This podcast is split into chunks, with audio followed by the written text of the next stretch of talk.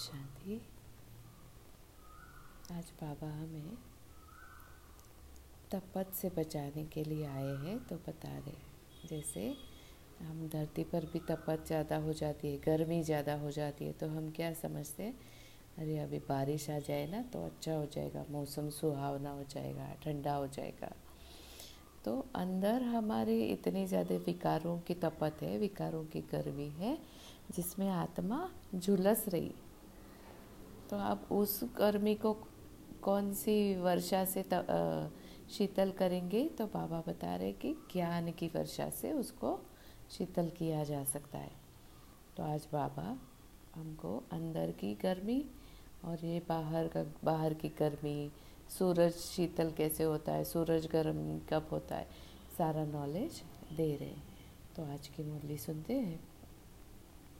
आज की तारीख है नौ छः दो हज़ार इक्कीस। प्रातः मुरली, ओम शांति, बाप दादा, मधुबन। आज बाबा कहते हैं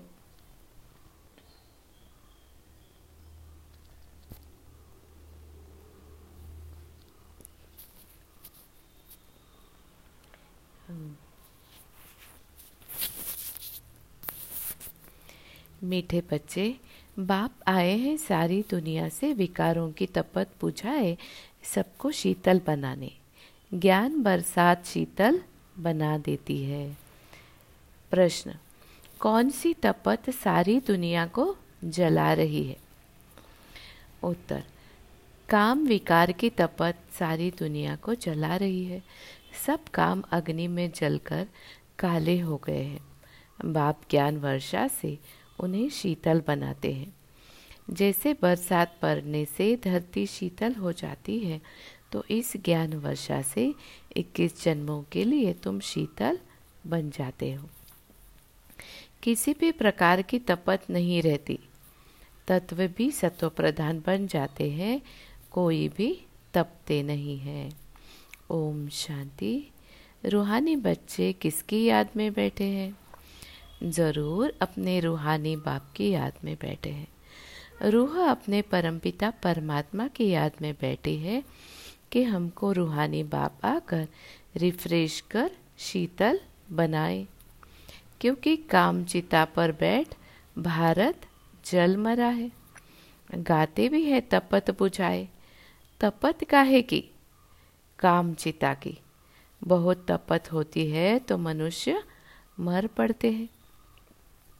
इस काम चिता की तपत में भारत एकदम जल मरा है। इसलिए बाप को याद करते हैं कि आकर शीतल बनाओ। बरसात पड़ने से शीतलता हो जाती है। धरती शीतल हो जाती है। यह तो बरसात है ज्ञान की। एक ही बार आकर इतना शीतल बनाते हैं। इतना सब कुछ दे देते हैं जो सतयुग में कोई भी चीज़ की उत्कंठा नहीं रहती है। आधा कल्प उत्कंठा में रहते आए हो। बाबा आकर शीतल बनाओ। पतित पावन बाप आकर हमको शीतल बनाए। इस ज्ञान वर्षा से भारत अथवा सारी दुनिया शीतल हो जाती है। तो बाबा कहते, काम विकार के वर्ष पूरा भारत ही जल मरा है। तो वो कब खत्म होगी? ज्ञान की वर्षा से। ज्ञान नहीं है इसलिए अज्ञानतावश क्या करते हैं? देह देह के स्वभाव संस्कार और देह के लिए जो जो चाहिए उन चीज़ों को ही इकट्ठा करने में लगे हुए हैं। तो वो जो आ, कामना है वो कामना कभी भी ख़त्म नहीं होती है। एक कामना दूसरी कामना को जन्म देती जाती है। लेकिन जब आत्मा समझ के हम शरीर से डिटैच होने की प्रैक्टिस करते हैं तो धीरे धीरे आत्मा संपूर्ण हो जाती है। तो बाहर की चीज़ें भी आपको इतनी नहीं चाहिए होती है। क्योंकि आत्मा संपूर्ण हो रही है तो बाहरी चीज़ों की कामना नहीं रहेगी। लेकिन जब आत्मा का संपूर्ण नहीं है अशांत है, उसको रोज़ कुछ ना कुछ चाहिए होता है। क्योंकि अंदर की कमी है तो उसको बाहर भी हर चीज़ में कमी दिखाई देती है। तो वो समझती है कि मैं ये सारी चीज़ें इकट्ठा कर लूँ। हाँ कुछ भी हो सकता है, खाने की, पीने की, रहने की। तो ये सारी चीज़ें जैसे जैसे इकट्ठा करते जाते हैं, समझते कि इनसे हम भरपूर हो जाएँगे। लेकिन पूरी लाइफ निकल जाती है, वो भरपूरता नहीं आती है। तो बाबा कहते हैं कि जब आप आत्मा की भरपूरता, आत्मा की भरपूरता क्या है? ज्ञान, प्रेम, पवित्रता, शांति, शक्ति, सुख और आनंद। तो जब आत्मा अपने सुख स्वरूप में स्थित हो जाएगी तो ये बाहर की कोई चीज़ें है या नहीं है, उसको डिस्टर्ब नहीं करती है। तो इसलिए बाबा कहते कि आधा कल्प के लिए मैं आकर तुमको वो सारा कुछ दे देता हूँ तो तुमको वहाँ कोई भी चीज़ की एक्साइटमेंट नहीं रहती है। हाँ या वो जमा करने का जो रहता है वो सारा उत्कंठा नहीं रहेगा कि ये चाहिए वो चाहिए। हाँ जैसे चाहिए चाहिए ख़त्म हो जाएगी वैसे ही आप बिल्कुल सुखी हो जाओगे। तो वही बाबा आज समझा रहे कि तो लेकिन ये चाहना कब खत्म होगी? ये अंदर की गर्मी कब शीतल होगी? जब बाबा आते हैं ज्ञान की बरसात करते तो आत्मा का भोजन है ज्ञान क्योंकि आत्मा ज्ञान स्वरूप हाँ, शरीर में ज्ञान नहीं है। शरीर का जो ज्ञान है जो किताबों से पढ़ते हैं वो एक जन्म से दूसरे जन्म नहीं चलता है। वो तो अलग जन, अलग जन्मों में अलग अलग पढ़ाई आपको पढ़नी ही पड़ेगी। लेकिन ये कमाई क्या है? अंदरूनी कमाई है। तो अंदर में जितना धारण करते जाते हैं तो वो जन्म जन्म आपके साथ चलता है। तो इसलिए बाबा कहते हैं सतयुग में कोई भी चीज़ की उत्कंठा नहीं रहती है। आधा कल्प उत्कंठा में रहते आए हो। बाबा आकर शीतल बनाओ। पतित पावन बाप आकर हमको शीतल बनाए। इस ज्ञान वर्षा से भारत अथवा सारी दुनिया शीतल हो जाती है। तुम स्वर्ग के मालिक बन जाते हो। मनुष्य मरते हैं तो कहते स्वर्गवासी हुआ। वह तो सिर्फ़ मुख मीठा करते हैं। तुम जानते हो, स्वर्ग की अब स्थापना हो रही है। हाँ, वो समझते हैं कि मरते तो स्वर्ग में जाते हैं माना कभी न कभी आत्माएँ भारतवासी स्वर्ग में रहे हुए हैं। इसलिए उनको स्वर्ग का बहुत ज़्यादा अट्रैक्शन है। लेकिन बाबा कहते कि वो वो कोई ऊपर में स्वर्गलोक नहीं है इसी धरती पर होता है तो आपको पहले यहाँ पर उसकी स्थापना करनी है। वो स्थिति बनानी है कि मैं चलते फिरते स्वर्ग में हूँ तो स्वर्ग वालों की स्थिति कैसी होती है? आत्मिक भाव की होती है, देह भान की नहीं होती है। हाँ तो बाबा समझाते कि तुम अब जानते हो कि स्वर्ग की स्थापना हो रही है। बाबा आया हुआ है, यह ज्ञान वर्षा कर रहे हैं। शीतलता का असर 21 जन्म रहता है। वहाँ न बरसात, न किसी भी चीज़ की इच्छा रहती है। सदैव बाहर ही बाहर रहती है। वहाँ कोई भी प्रकार का दुख नहीं रहता। सूर्य भी सतो प्रधान बन जाता है। कभी तपत नहीं दिखाते हैं। तुम सारे विश्व के मालिक बन जाते हो। तो बाबा कहते हैं, जैसे आत्माएँ शक्तिशाली है तो प्रकृति तत्व भी शक्तिशाली हो जाते हैं। तो ये सूर्य जो अभी तमो प्रधान हमारी स्थिति है तो ये सूर्य भी तमो प्रधान वातावरण में है, इसलिए वो भी आपको गर्मी दे रहा है तमो प्रधान किरणें फैला रहा है।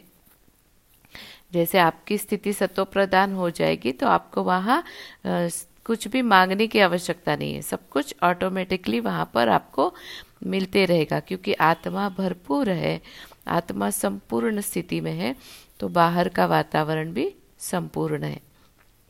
दोनों हारमोनी में एक साथ, दोनों एक दूसरे के साथ संपूर्ण हारमोनी में है। यहाँ क्या है? बैलेंस नहीं है। तो इसलिए बाबा कह रहे सदैव बाहर ही बाहर रहती है। वहाँ कोई भी प्रकार का दुख नहीं रहता। सूर्य भी सतो प्रधान बन जाता है, कभी तपत नहीं दिखाते हैं। तुम सारे विश्व के मालिक बन जाते हो। अभी तो गुलाम है ना? गाते हैं, मैं गुलाम मैं गुलाम। तेरा तो बाप को याद करते, गाते हैं और बाबा को याद करते कि बाबा, हम आपके गुलाम हैं। लेकिन बाबा कहते हैं, अब बाप कहते हैं तुम्हारी सेवा में मैं तुम्हारा गुलाम आकर बना हूँ। हाँ अभी मेरी ड्यूटी है तुमको फिर से मास्टर बनाने की। तुमने गाया, मैं गुलाम मैं गुलाम, लेकिन अब मैं आया हूँ, अब मैं मास्टर सर्वशक्तिमान तुमको फिर से अपनी स्मृति दिलाकर तुमको भी मास्टर सर्वशक्तिमान बनाता हूँ। तो बाबा कहते, तुम बच्चों की सेवा करता हूँ। पर आए पतित देश, पतित शरीर में मैं आता हूँ। इस पतित दुनिया में एक भी पावन हो नहीं सकता। तो बाबा कहते, अगर यहाँ एक भी पावन हो जाएगा, लेकिन दुनिया पतित है तो वो इस दुनिया में रह नहीं सकता। क्योंकि ये दोनों एक दूसरे के पूरक नहीं ना इम्बैलेंस्ड में।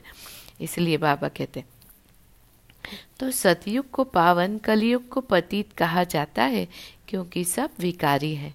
भारतवासी इस नॉलेज को समझेंगे, जिन्होंने चौरासी जन्म लिए हैं, वही यह नॉलेज सुनेंगे।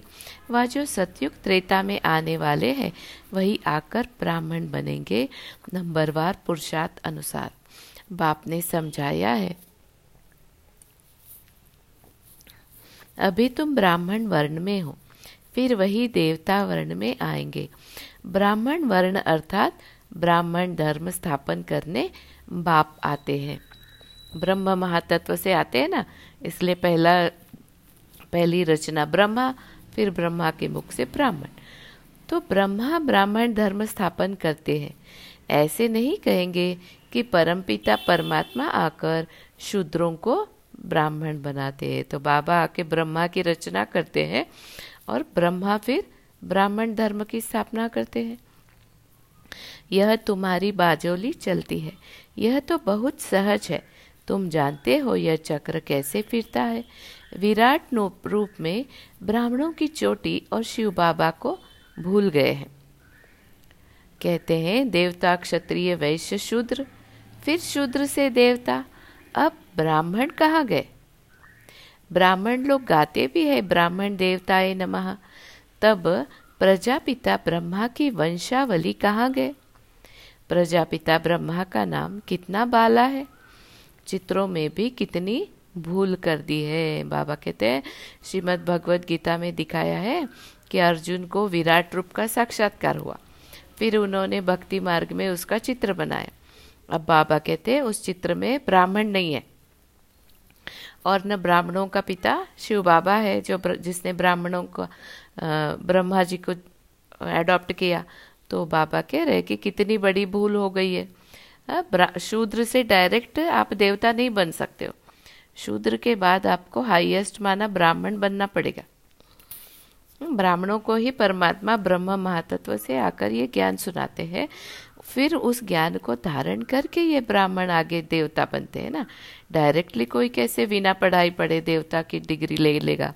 तो बाबा समझा रहे हैं कि उन्होंने पहले चित्र में भी गलती कर दी है और फिर चरित्र में भी श्रीमद् भगवान उवाच की बजाय श्री कृष्ण उवाच डाल दिया है। तो बाबा कहते हैं कि फिर वंशावली जो ब्रह्मा की है वो कहाँ गई? सभी तो कहते हैं ना, ब्राह्मण। कि हम ब्रह्मा जी की वंशावली है। तो बाबा बता रहे कि अगर ये कितनी बड़ी भूल कर दी है। प्रजापिता ब्रह्मा की औलाद का कोई नाम निशान नहीं है।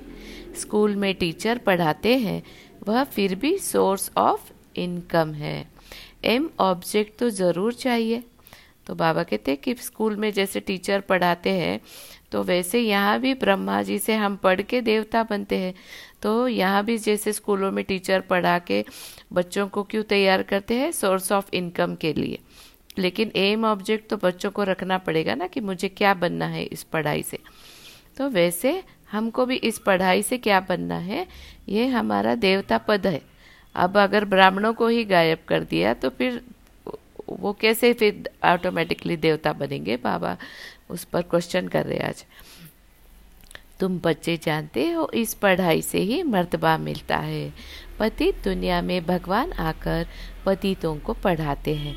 बाप कहते हैं, मैं तुम बच्चों को पढ़ाकर पावन बनाता हूँ। इस पढ़ाई से इनकम देखो, कितनी भारी है। आधा कल्प के लिए तुम तकदीर बनाते हो। भारत में गाया हुआ है, इक्कीस पीढ़ी। अब तुम बेहद के पाप से इक्कीस पीढ़ी बेहद का वर्षा पाते हो। लौकिक बाप का है अल्पकाल क्षण भंगूर का वर्षा। हाँ लौकिक पिता से एक जन्म के लिए कुछ मिलेगा आपको अगर मिलना होगा तो। अदरवाइज़ क्या होता है? अलग अलग जन्म लेते हैं अलग अलग लौकिक पिता और अलग अलग एक एक जन्म के लिए मिलेगा। लेकिन 21 पीढ़ी जो भारत में गाया हुआ है वो इस समय की बात है।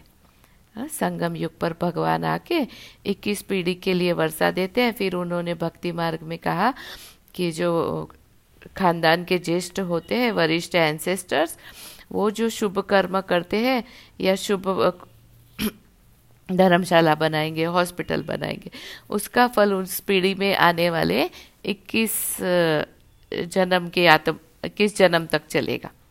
तो बाबा कहते हैं कि नहीं, वैसे नहीं है। हर आत्मा को अपने कर्मानुसार फल मिलता है।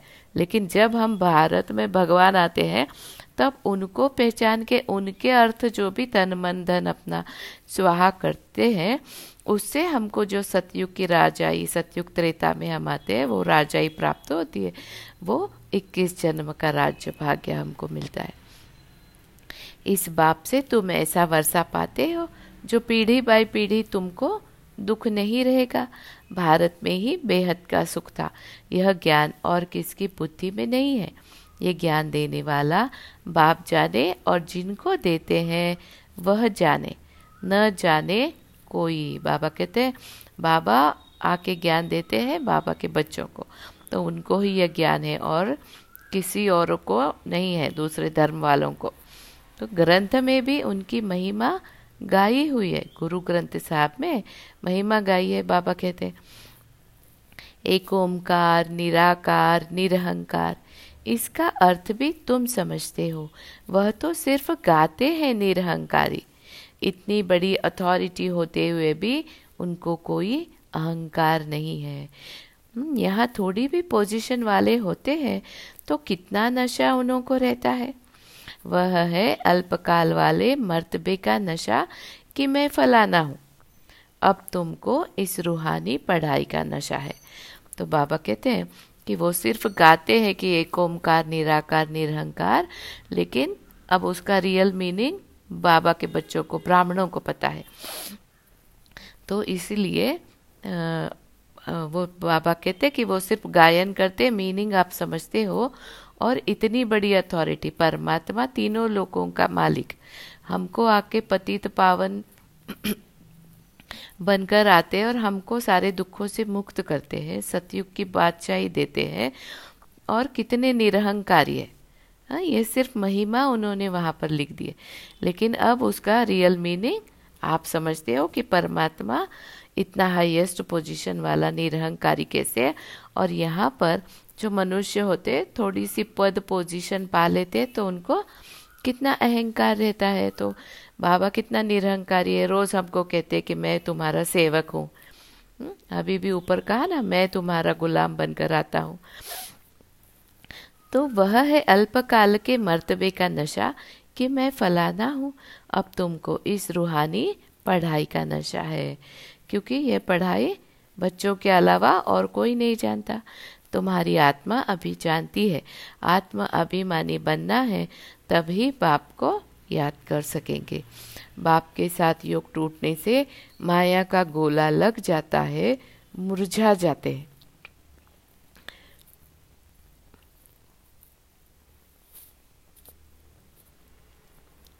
याद करते रहे तो खुशी का पारा चढ़ा रहे। कोई बड़ा इम्तहान पास करते हैं तो खुशी होती है। समझते हैं, बस इसके ऊपर कोई और पढ़ाई नहीं है। तुम भी जानते हो, हमारी इस पढ़ाई से ऊंच और कोई पढ़ाई है नहीं। इन लक्ष्मी नारायण ने पास्ट में ज़रूर ऐसी पढ़ाई की है। राजयोग सीखे हैं, तब महाराजा महारानी बने हैं। राजयोग तो मशहूर है।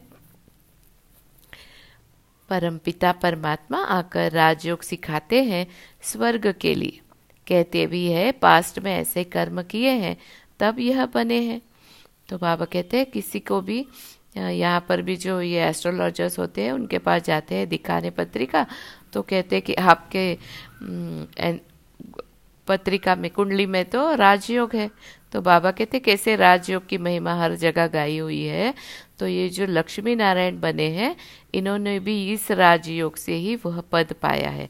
तो उन्होंने भी अपने पूर्व जन्म में ये कर्म की पढ़ाई की है, जिससे उसका फल क्या मिला है? लक्ष्मी नारायण महाराजा, विश्व महाराजा महारानी, वो बने हैं। तो ऐसे ही पास्ट के कुछ कर्म होते हैं, उनके अनुसार ही आपको अगला पद मिलता है।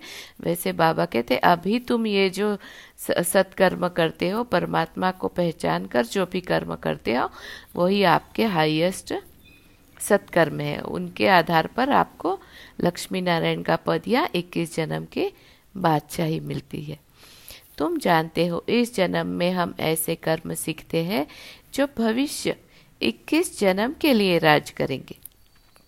वह स्वर्ग में विराजमान होंगे।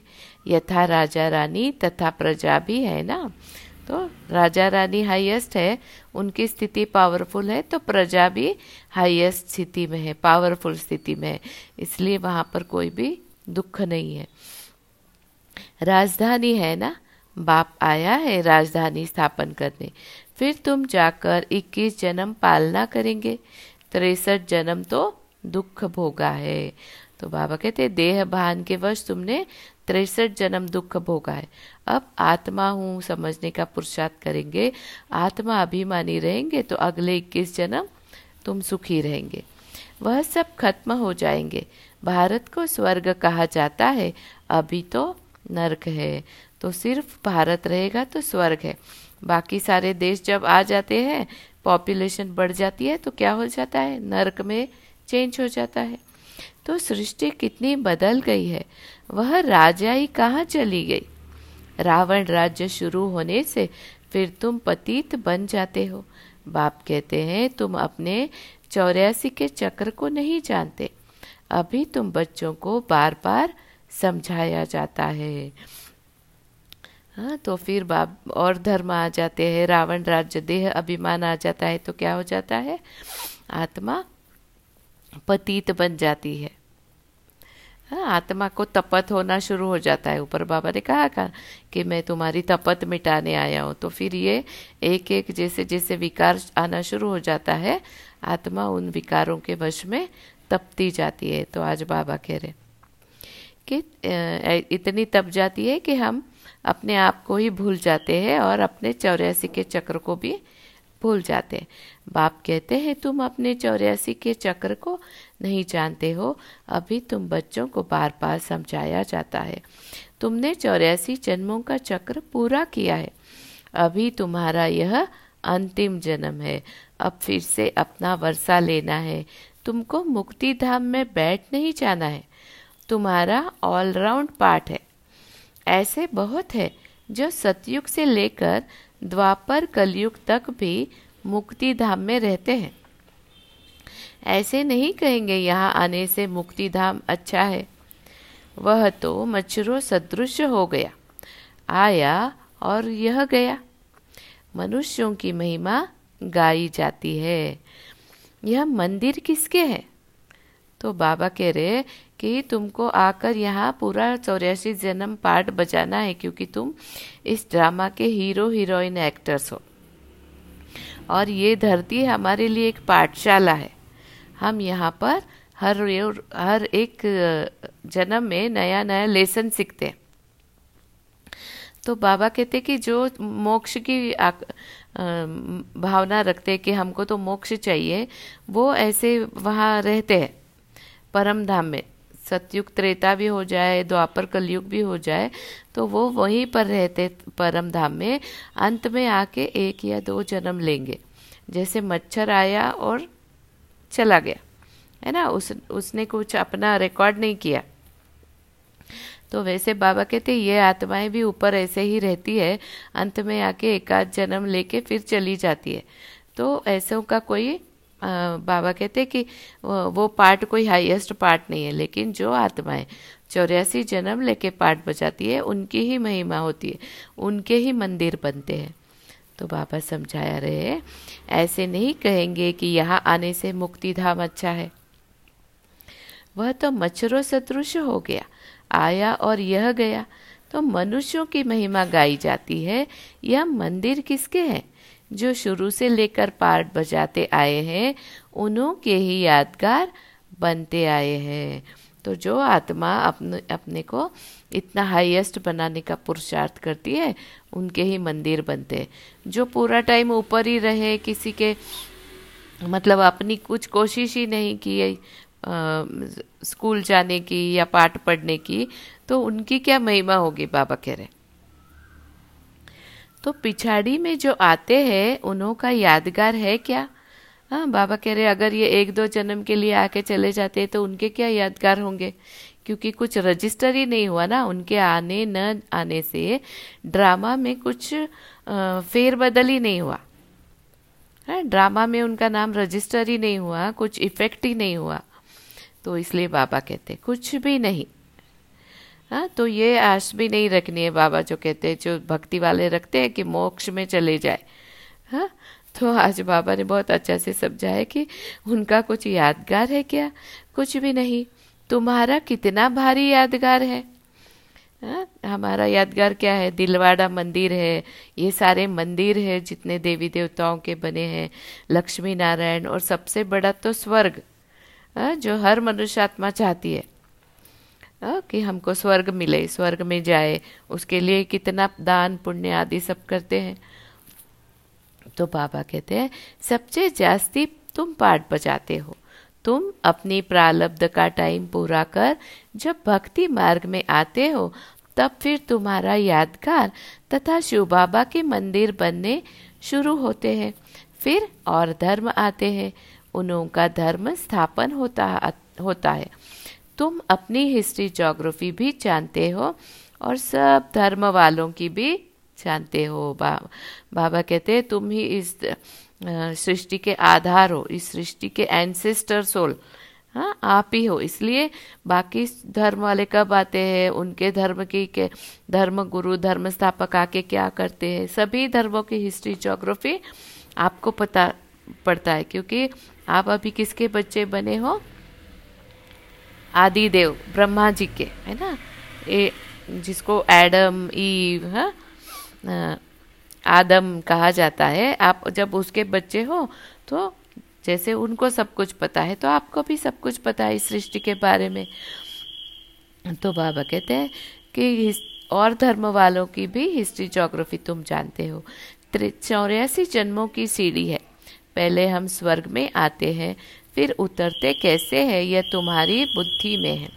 हर एक जन्म में भिन्न नाम रूप वाले, मित्र संबंधी आदि मिले हैं।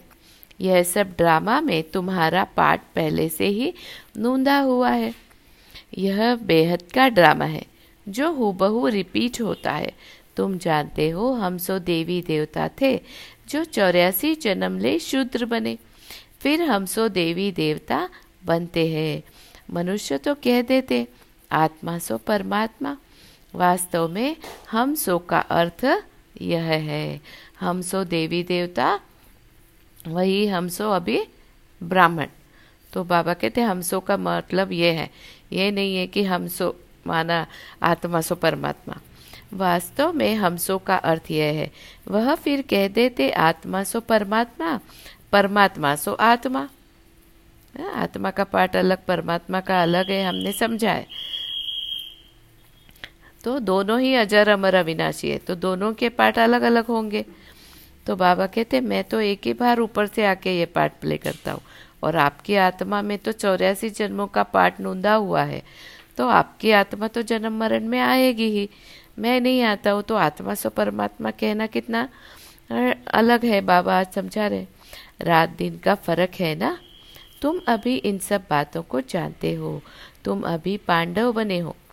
कौरव पांडव भाई भाई थे ना? अभी बाप मिला है तो तुम कौरव से पांडव बने हो। माना, पहले हम भी परमात्मा को नहीं जानते थे, वो आके क्या करते थे, नहीं जानते हैं। अब परिचय मिला तो हम जान गए, और जो नहीं जानने वाले हैं, वो है कौरव। जो परमात्मा को जानते, पहचानते, उनके अनुसार चलते हैं, कर्म करते हैं, वो है पांडव। तो बाप तुमको दुख से लिबरेट कर गाइड बन ले जाते हैं। घर का तो किसको पता नहीं है। वह कहते हैं, आत्मा ब्रह्म में लीन हो जाएगी तो घर थोड़ी ठहरा। घर में तो रहा जाता है, उनको इनकॉर्पोरियल वर्ल्ड कहा जाता है। अभी तुम बच्चे जानते हो, हम निराकारी आत्मा, निराकार वर्ल्ड में बिंदी मिसल निवास करते हैं। वहाँ भी निराकारी झाड़ है। ये ड्रामा बना हुआ है। बीज और झाड़ को जानना है। इसका नाम ही है वेराइटी धर्मों का झाड़। यह मनुष्य सृष्टि है। इनका बीज रूप पाप है। कितनी वैरायटी है। हर एक धर्म वाले के फीचर्स न्यारे। फिर यहाँ भी एक की शक्ल न मिले दूसरे से। ये भी ड्रामा बना हुआ है। कल्प वृक्ष की आयु पाँच हज़ार वर्ष है यह बाप ही समझाते हैं। मनुष्य एक्टर्स है यहाँ पाठ बजाने आते हैं। यह मांडवा है। रोशनी के लिए सूर्य चाँद आदि है। यह कोई देवता थोड़ी है। ये तो बत्तियाँ हैं। परंतु सर्विस करते हैं, इसलिए देवता कह देते हैं। जैसे शादी होती है तो उसमें वो मांडवा लगाते हैं ना?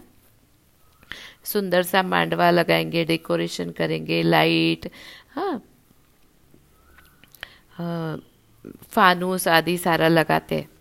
तो बाबा कह रहे, वैसे ही ये एक आकाश महातत्व बड़ा मांडवा है। इसमें लाइट के लिए ये सूर्य, चाँद, सितारे हैं। लेकिन वो हमारी सेवा करते हैं, प्रकृति को भी इसीलिए भारत में पूजा जाता है। तो वो भी निस्वार्थ भाव से देते हैं हमको। इसलिए उनको देवता कहते हैं। तो बाबा कहते हैं, ये कोई देवता नहीं है, ये तो बत्तियाँ हैं। परंतु सर्विस करते हैं, इसलिए देवता कह देते हैं। वास्तव में देवताएँ कोई सर्विस नहीं करते हैं। सर्विस तो तुम बच्चे करते हो। बाप ओबीडियंट सर्वेंट है। बच्चे दुखी होते हैं तो बाप को तरस पड़ता है। बाप आए हैं समझाने। तुम बच्चों को फिर से सो देवी देवता पद प्राप्त कराने। तो बाबा कहते हैं, देवताएँ भी कोई सर्विस नहीं करते हैं। बाबा आके तुम बच्चों की सर्विस करते हैं, फिर तुम बच्चे क्या करते हो? औरों की सर्विस करते हो, ब्राह्मण बच्चे सर्विस करते उस सर्विस का जो फल है, या उस सर्विस का जो रिवार्ड है, वो है देवताई पद। तो वहाँ देवताई पद मिलने के बाद वहाँ कोई दुखी नहीं, अशांत नहीं है। तो वहाँ कोई सर्विस की बात नहीं है सर्विस कहाँ करनी है? यहाँ करनी है। बाबा हमारी सर्विस करते हैं। हम अपने बाबा का परिचय दे के अन्य अपने आत्मा रूपी भाई बहनों को भाई बहनों की सर्विस करते हैं। तो सर्विस तो तुम बच्चे करते हो। बाप ओबीडियंट सर्विस सर्वेंट है। बच्चे दुखी होते हैं तो बाप को तरस पड़ता है। बाप आए हैं समझाने। तुम बच्चों को फिर से सो देवी देवता पद प्राप्त कराने आता हूँ। चढ़ती कला, उतरती कला हर चीज़ की होती है। पुरानी दुनिया को तमो प्रधान नई दुनिया को सतो प्रधान कहा जाता है। हर एक चीज़ नई सो पुरानी होती है। आत्मा कहती है, ये शरीर भी तमो प्रधान पतीत है। यह सत्युग में आत्मा और शरीर सतो प्रधान थे। माथा नहीं खपाते थे। हाँ बाबा कहते कि यहाँ क्या हो जाता है? हाय, बहुत गर्मी होती है तो हाय हाय करते हैं। सर्दी है तो भी उनको अजीब सी फीलिंग होती रहती है। फिर बारिश नहीं हुई तो भी उनके क्वेश्चन चलेंगे, क्या, क्यों, कैसे? तो अपना दिमाग बहुत चलाना पड़ता है यहाँ पर। और वहाँ पर क्या है? प्रकृति और तत्व दोनों सतो प्रदान है। इसीलिए ऑटोमेटिकली सब कुछ हारमोनी में शांति पूर्वक चलते रहता है। इसलिए बाबा कहते वहाँ कोई माथा नहीं खपाते। और यहाँ हर चीज़ में क्वेश्चन और हर चीज़ में मेहनत है ना, इसलिए क्वेश्चंस भी ज़्यादा उठते क्यों क्या, कैसे? तो बाबा कहते आत्मा को अब ज्ञान मिला है, स्मृति आई है, हम चौरासी जन्म लेते हैं। ये राज बेहद का बाप समझाते हैं, दुख में बाप को ही पुकारते रहते हैं। रहम करो, है दुख हरता सुख करता भारत ही सबसे सुखी था ना? भारत जैसा पवित्र खंड और कोई हो नहीं सकता। अभी बाप तुम बच्चों की झोली अविनाशी ज्ञान रत्नों से भरते हैं। कभी ऐसा बाप देखा है? कहते हैं, बच्चों, मैं तुम्हारे वैक, लिए वैकुंठ सौगात में लाया हूँ। तुम स्वर्गवासी थे अब पतित नरकवासी बन पड़े हो। तो बाबा कहता है ऐसा बाप कभी देखा है क्या? जो तुम्हारे लिए हथेली पे वैकुंठ स्वर्ग की बादशाही लेकर आया है। है इधर तो होता है हो, होगा कुछ भी, भी देने के लिए बच्चों के लिए लेकिन फिर भी क्या होता है एक्सपेक्टेशंस हो जाता है। तो निस्वार्थ सेवा करने वाला बाप परमात्मा एक ही है जो हमको इस संगम पर मिलते हैं। इसलिए बाबा कहते हैं कि मैं तुम्हारे लिए स्वर्ग लाया हूँ। तुम नरक में पड़े हो। ये भी ज्ञान बाबा ही आकर हमको देते। हैं ना इसके पहले तो हम भी यही समझते थे कि यहीं पर है ना स्वर्ग और नरक। हाँ जो अच्छे सुखी है इस जन्म में तो वो स्वर्ग में है, और जो दुखी, अशांत है तो वो नरक में तो बाबा समझा रहे पावन उनको कहा जाता है, जो विकार में नहीं जाते हैं। सतयुग में है, संपूर्ण निर्विकारी तो आत्मा रूपी बैटरी संपूर्ण है। फुल है तो निर्विकारी है। आत्मा रूपी बैटरी खाली है तो विकारी है, और बाहर से सब चीज़ों की चाहना होती है उनको। तो इस समय है संपूर्ण निर्विकारी। ओ सॉरी सत्युग में है संपूर्ण निर्विकारी। इस समय है संपूर्ण विकारी। बाप कहते हैं, तुम भी संपूर्ण निर्विकारी थे अब संपूर्ण विकारी बने हो। फिर संपूर्ण निर्विकारी देवता पद पाना है बाप को याद करने से। तो जब आत्मा अभिमानी है तो संपूर्ण निर्विकारी है। देह का भान आया, देह अभिमान में है तो विकारी है। समझते हैं देह के लिए जो जो चाहिए, वो सारा भरेंगे तो ऑटोमेटिकली सुखी हो जाएँगे। लेकिन आज बाबा ने बहुत अच्छे से समझाया। कि अंदर में फुल है तो बाहर में भी सब कुछ फुल है। अंदर की गर्मी खत्म तो बाहर की भी गर्मी खत्म हो जाएगी। फिर संपूर्ण निर्विकारी देवता पद पाना है बाप को याद करने से। अक्षर देखो, कितने अच्छे हैं। मन, मना, भव। तो अब हमारी आत्मा रूपी बैटरी चार्ज करने के लिए बाबा कहते हैं कि तुमको देह से डिटैच होके मैं आत्मा परमात्मा से अपने मन बुद्धि को जोड़ती हूँ। मैं आत्मा, पिता, परमात्मा, शिव बाबा से एनर्जी शक्ति ले रही हूँ। जब हम रोज रोज ये अभ्यास करेंगे, इसी को कहा जाता है मन मना भव। हम्म? तो मुझ बाप को याद करो तो तुम तमो प्रधान से सतो प्रधान बन जाएँगे। तो इनको याद करने से क्या होगा? आत्मा जब परमात्मा आत्मा स्थित, अपने स्वरूप को जानेगी, उस स्वरूप में स्थित होगी तो उसको परमात्मा याद आएगा, क्योंकि दोनों जब सेम लेवल में है तो ही एनर्जी एक्सचेंज हो सकता है। एक ऊपर, एक नीचे हाँ? जब हम देह को याद करेंगे तो देह का पिता याद आता है।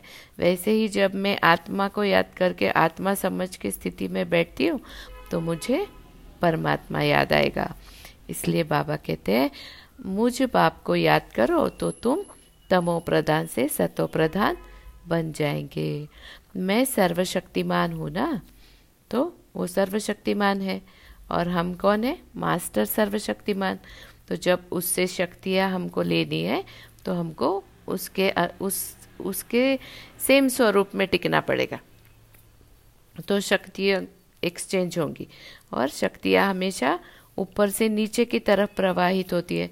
तो वो सर्वशक्तिमान है उससे शक्ति के लेने के लिए स्थिति में बैठना पड़ेगा। तो मुझे याद करो याद को ही योग अग्नि कहा जाता है जिससे तुम्हारे पाप दग्ध होंगे। तो पाप दग्ध होना माना क्या है कि आत्मा परमात्मा दोनों एक हारमोनी में दोनों एक दूसरे की, की की स्थिति में बैठे हैं तो एनर्जी एक्सचेंज होती है। वो जो एनर्जी है, उससे आपका देह भान निकलता जाएगा। ऑटोमेटिकली आपकी आत्मिक स्मृति बढ़ती जाती है। तो क्या होगा? पाप दग्ध होंगे माना ये शरीर से डिटैच होना इजी हो जाता है आपके लिए। तो तुम पवित्र बन जाएँगे। तो पूरा सोल कॉन्शियस बनना है, इसलिए पूरा पूरा बाबा को याद करने का, पुरुषार्थ करना है, बाबा कह रहे तो मीठे मीठे सिकिलते बच्चों प्रति। माता पिता बाप दादा का याद प्यार और गुड मॉर्निंग। रूहानी बाप के रूहानी बच्चों को नमस्ते। हम रूहानी बच्चों की रूहानी माता पिता बाप दादा को याद प्यार गुड मॉर्निंग। नमस्ते नमस्ते नमस्ते। शुक्रिया बाबा, शुक्रिया। धारणा के लिए मुख्य सार है, रूहानी पढ़ाई के नशे में रहना है। बाप समान निरहंकारी बनना है। पोजीशन आदि का अहंकार नहीं रखना है। दूसरा पॉइंट है, अपनी झोली ज्ञान रत्नों से भरनी है। संपूर्ण निर्विकारी बन देवता पद पाना है। कभी भी मुरझाना नहीं है। वरदान सर्व आत्माओं के पतित संकल्प व वृत्तियों को भस्म करने वाले मास्टर ज्ञान सूर्य भव। सर्व आत्माओं के पतित संकल्प व वृत्तियों को भस्म करने वाले मास्टर ज्ञान सूर्य भव। जैसे सूर्य अपनी किरणों से किचड़ा गंदगी के कीटाणु भस्म कर देता है ऐसे जब आप मास्टर ज्ञान सूर्य बनकर कोई भी पतित आत्मा को देखेंगे तो उनका पतित संकल्प, पतित वृत्ति व दृष्टि भस्म हो जाएगी। पतित पावनी आत्मा पर पतित संकल्प वार नहीं कर सकता। पतित आत्माएँ पतित पावनियों पर बलिहार जाएँगी। इसके लिए माइट हाउस अर्थात मास्टर ज्ञान सूर्य स्थिति में सदा स्थित रहो। तो बाबा कहते हैं कि जब किसी के कोई, किसी भी तरह के संस्कार आपके सामने आते हैं या आप देखते हैं उनको, उनके निगेटिव संस्कार तो उसके साथ क्या होता है? अगर आप इमोशंस में आ गए तो इमोशनली एंटेंगल हो जाएँगे।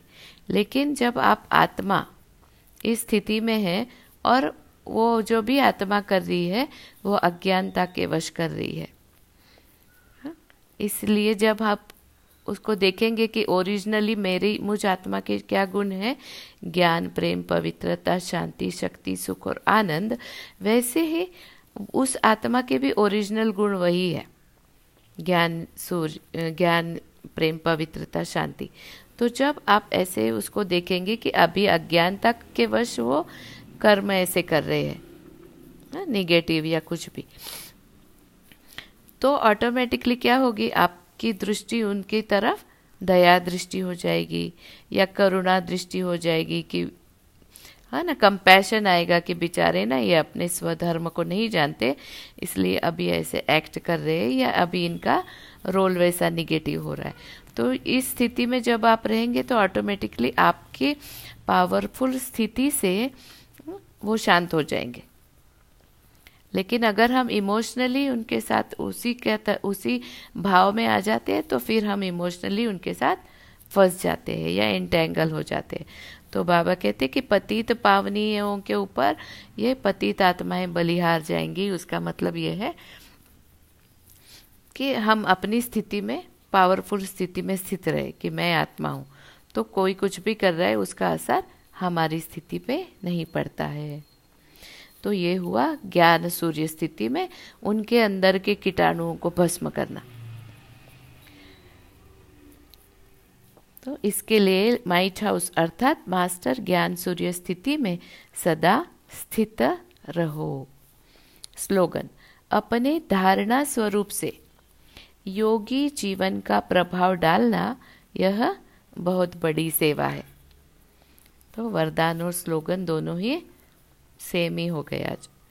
कि आपकी जितनी जितनी पक्की धारणा होगी कि मैं आत्मा हूँ आत्मा हूँ तो उस धारणा के आधार पर क्या होगा? ऑटोमेटिकली आपके आसपास में आने वाली आत्माओं की सेवा हो जाएगी।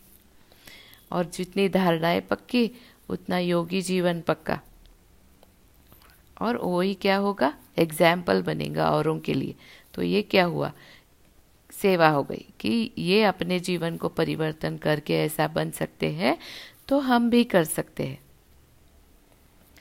तो ये एक बहुत बड़ा एग्ज़ाम्पल विदाउट किसी को मुख से सुनाने के बगैर बाबा कहते कि ऐसे आप एग्ज़ाम्पल बन जाओ। बन के दिखाओ तो आपको देख के बहुत सारे बनेंगे।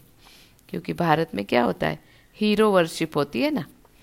जो जैसा होता है उसको देख देख के ये वैसे करते हैं। तो इसीलिए आज बाबा का स्लोगन बहुत अच्छा है। ओम शांति।